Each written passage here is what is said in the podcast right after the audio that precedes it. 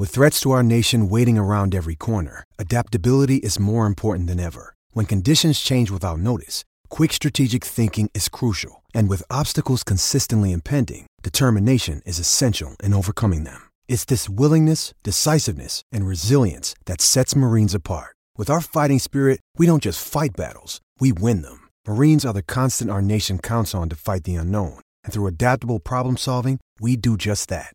Learn more at marines.com. I'm Bob Brill. He's Eric Kramer. Welcome to Kramer and Brill, an NFL podcast and a video cast too. Each week we take a look at what's going on in the NFL, and during the season we analyze your fantasy picks. This week, we're looking at the NFL uh, situation as team by team and how it went for your favorite NFL team. And my esteemed colleague is former NFL quarterback Eric Kramer, who provides his valuable insights to this process. Now, you can join us each week by finding the podcast wherever you get your shows and your video cast. You can check out on my Bob Brill YouTube channel.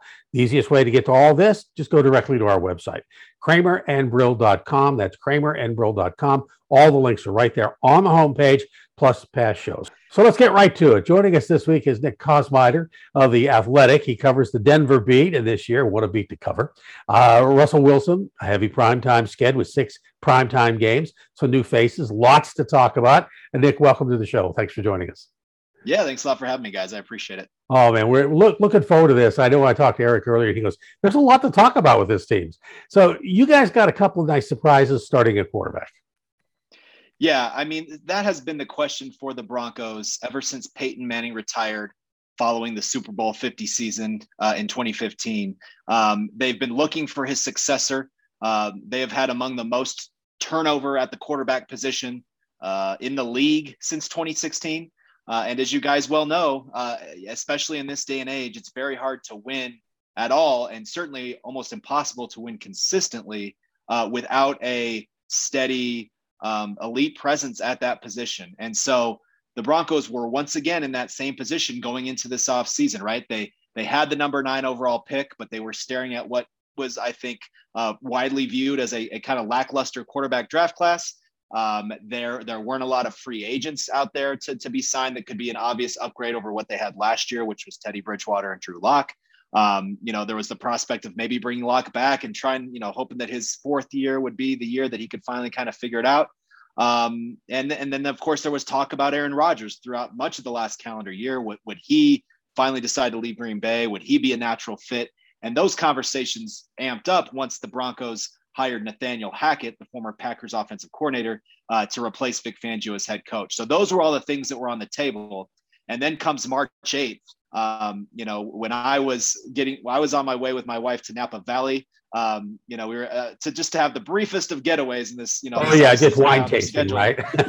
yeah, and then and then here comes this news that the Broncos have, you know, pulled off the, the trade of the offseason. They've acquired nine-time Pro Bowler Russell Wilson, uh, and now Denver, that has kind of built this roster, right, that was only really missing the quarterback, um, or at least that's what they hope. Uh, now they have that quarterback. And so that immediately changes the landscape for the Broncos. Uh, in a very crowded AFC West picture, they're going to be right in the mix. So yeah, a lot of a lot has changed since the last time I spoke to you, fellas. So Nick, in in in Napa, were you guys talking Cabernet or quarterback? no, we we. It's funny. I mean, I it, it, so that morning, it was March 8th. That morning was when uh, you know the news broke that that Aaron Rodgers was going to sign up a deal with the Packers. He was going to stay there, and so I'm kind of thinking, okay, we you know we were visiting my wife's folks in Sacramento, so it was a short drive down, um, but we hadn't even gotten to the hotel yet when my phone starts binging like crazy, and so had to tell her, okay, um, it's going to take me a minute. You, you might want to just go ahead and go get lunch. Hey, minute, I love it. you know, it's going to be going to be a minute. So, it, yeah. But yeah, I mean, it just just in one in one move, uh, it kind of completely changes uh, the picture for the Broncos. So it was it was definitely an exciting day. It's been it's kind of hard to believe that it's really only been um, what two months plus since that happened. It feels like forever ago at this point. Um, and we're still four months away from the start of the year, five months, whatever it is. So um, still a lot, you know, a lot to be figured out between now and then. But uh, again, just a different, a different vibe for the Broncos. Completely changed. A lot of people around the franchise have compared it to what it felt like when Manning was there in terms of having one player who just sort of everybody gravitates to, and you know that he's the guy setting the tone, and that that's that's what's changed so far. I would agree with you, but uh, with one exception. Manning was coming off an injury where he got cut, and Uh, and so I think to me, this is the best all time offseason acquisition. And whatever the what happened to free agency, you don't even have to be free agency anymore to move, right? And so no, uh, no, I, and I just think that uh, what George Paton, who was there in the personnel department with the Bears when I was there, and then obviously oh, moved yeah. on with Rick Spielman, who was also with the Lions as a player, um, and then went to the Vikings there for a little bit. But I, I, was I was real happy for George. Called him up and said, "What a great move that was." And uh, yeah. I think to me, and I'm sure you and all the people in Denver think this is going to probably be, um, I think, their most significant signing ever. And, uh, yeah. and the fact that they also have Brett Rypien, I know he's not playing, but yeah. his uncle Mark absolutely shredded the Lions when I was there twice in one year. there you go.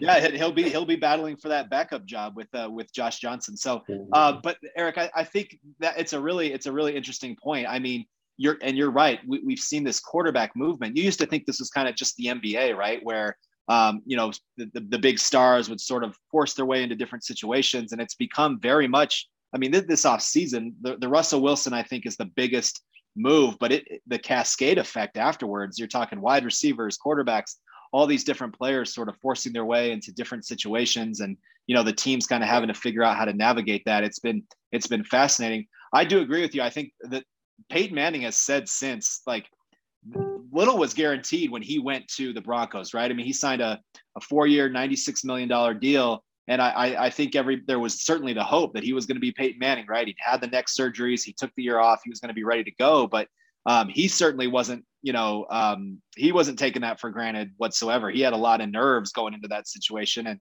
um, you know, there is just an absolute steadfast confidence with Russell Wilson that that he is the same guy, right? And, and if you look at his numbers, I know a lot of people talk about kind of the down year for him, but if you if you look at the numbers after he came back from the thumb injury and then kind of was fully healed, so because he came back after only three weeks, which was really really quick.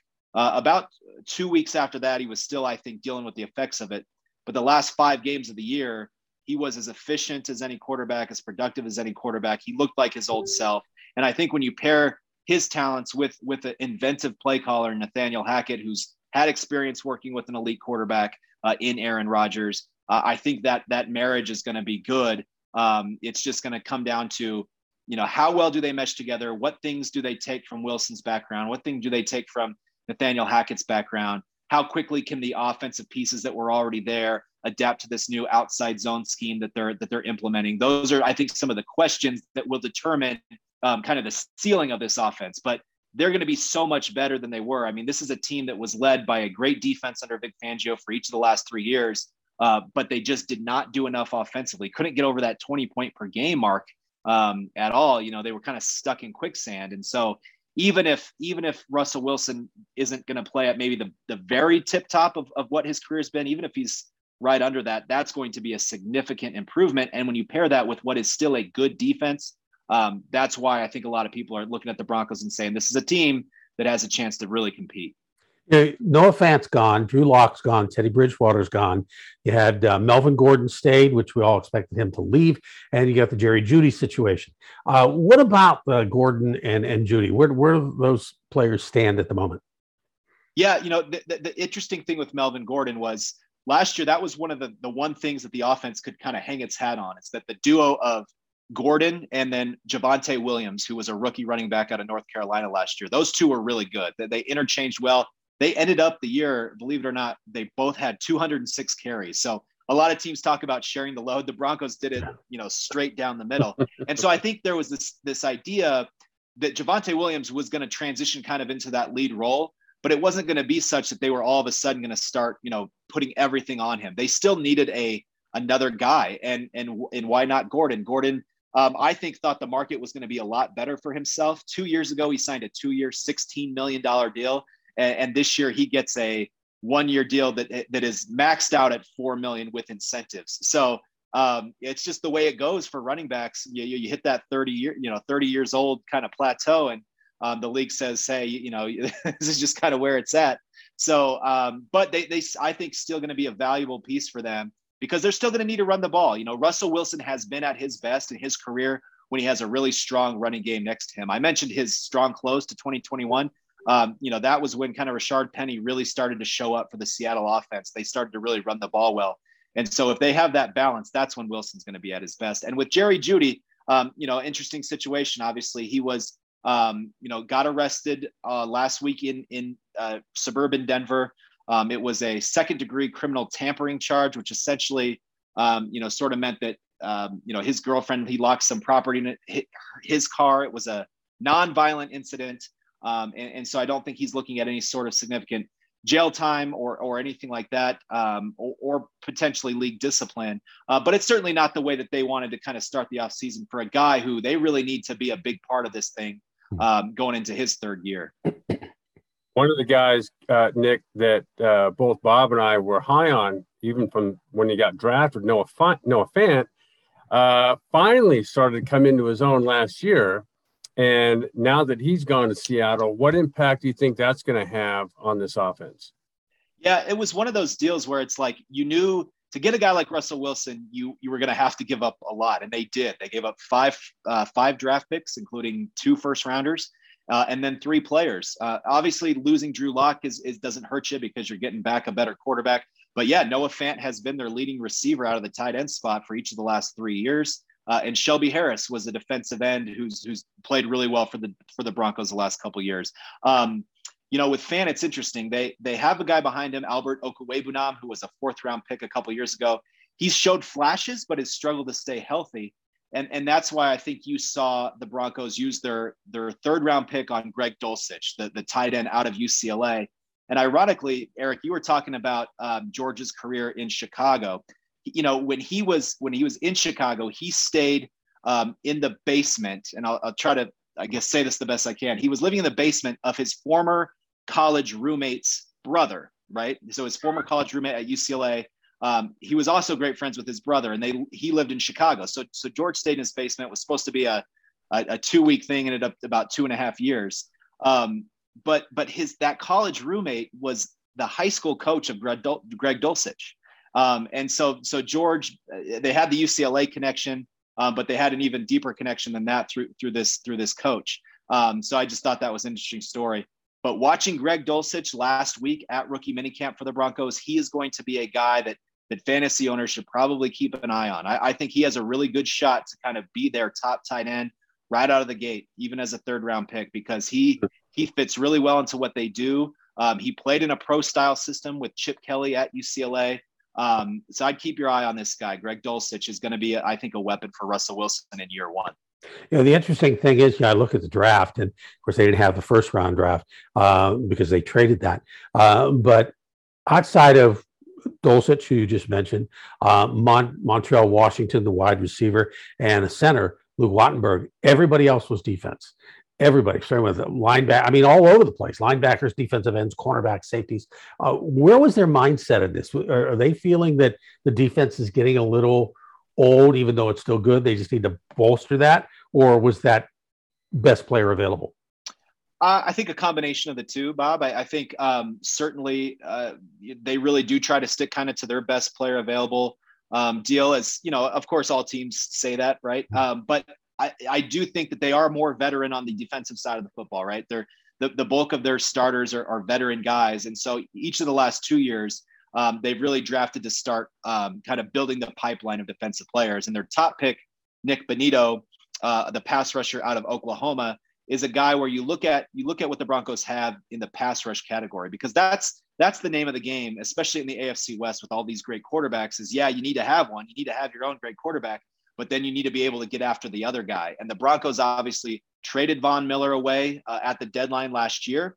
Um, so they needed another pass rush uh, threat. And they signed Randy Gregory from Dallas in the offseason, but he's had a, he's had a long career of you know of injuries, of you know drug related off off the field incidents that that forced suspensions for him.